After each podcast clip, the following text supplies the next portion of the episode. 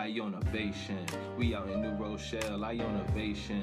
Moving with Intel, Ionavation. Now we in the groove, Ionavation. We making money moves, hey. Hello, Ionavators. Welcome back to the Ionavation Podcast. I'm Riana. And I'm Jordan. And today we have Sabita, Hi. who was a senior here at Iona College, who um, participated in the Iona Innovation Challenge last year. I did. Um, so, Sabita, what made you participate in the Iona Innovation Challenge? Well, first, I was encouraged by a lot of the Hynes Institute mentors. They really pushed me towards this.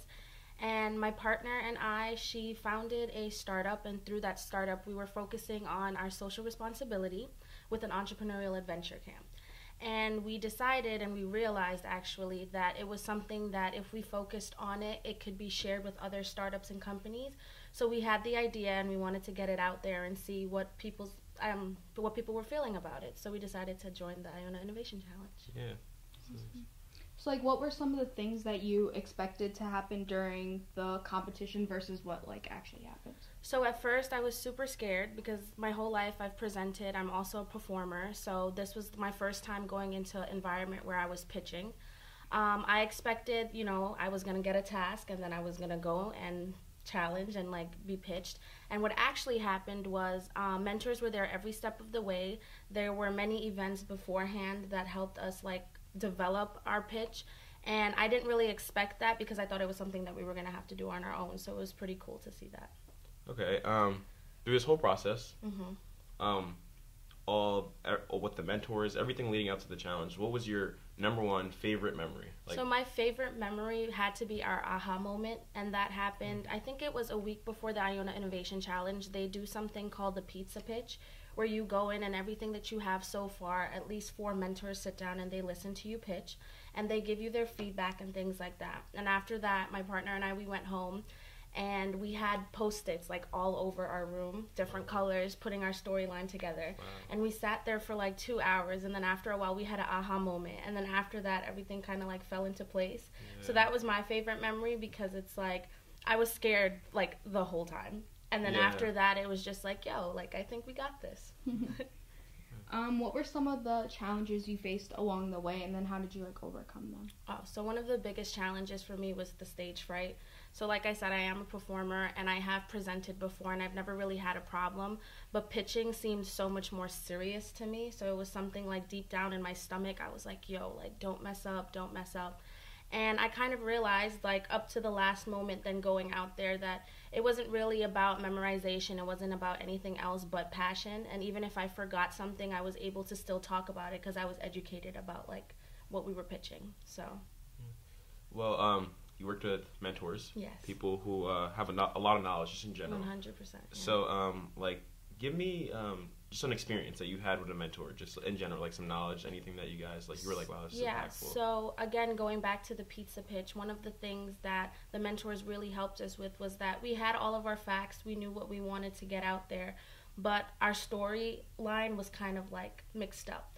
So we came in, and um, our mentors were able to sit us down and just give us feedback. They didn't give us answers, but they gave us ideas, and we were able to sit there and you know we we didn't feel discouraged. It was almost like they they implemented they sparked us to like see because they knew that we had the potential. Just sometimes like when you have so many ideas it's hard to put them together mm-hmm. like at the same time.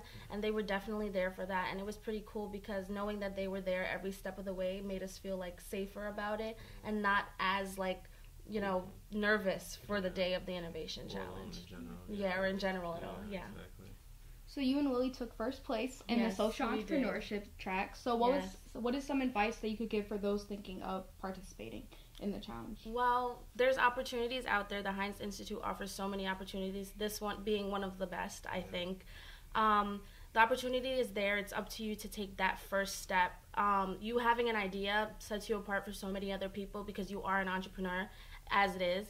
You seeing a problem and thinking that you have a solution puts you one step ahead of people who haven't seen a problem. And so, just do it. Like the risk is there, but in business, there's always going to be risk, and you can't lose anything from this competition. You're, you're either going to gain insight, you're going to gain networks, you're going to gain a mentor, or you're going to gain money. So just do it. Uh, wait, I have one more question before No, yes. before anything. Um, what is that like? That feeling when you got when you won? Like you, you fi- like you Oh, put so much work to into this. I wanted to cry. Yeah. I genuinely wanted to cry, but for me, it was one of the biggest thing is um, that my partner and I had is that the feelings and the passion that we had into this project or that we felt towards these disadvantaged communities. It wasn't even about winning the competition. It was more of like I wanted the mentors and the judges to feel that feeling too. Yeah. And my proud moment was the fact that yes, we did win, but even after, like Mr. Hynes was coming up to us and saying, like, look, like I really felt that, like your statistics, the way, Wow. the way that you worded yourself, everything like that, like I felt it. And for me, that was it because as long as I can get other people to empathize and feel what I'm feeling, together we can change the world. Yeah, it's beautiful. I like Yeah. that. Awesome. So thank you, Sabita, for sharing that today. I hope that this me. inspires others to participate in the competition as well. The Iona Innovation Challenge is back bigger and better than ever. The kickoff event is February 7th from 12 to 1. This year, our speaker is Danielle Boutine, founder and CEO of the AFI Foundation, which is a nonprofit organization that aids in global communities that are living in poverty. So, hope to see you there.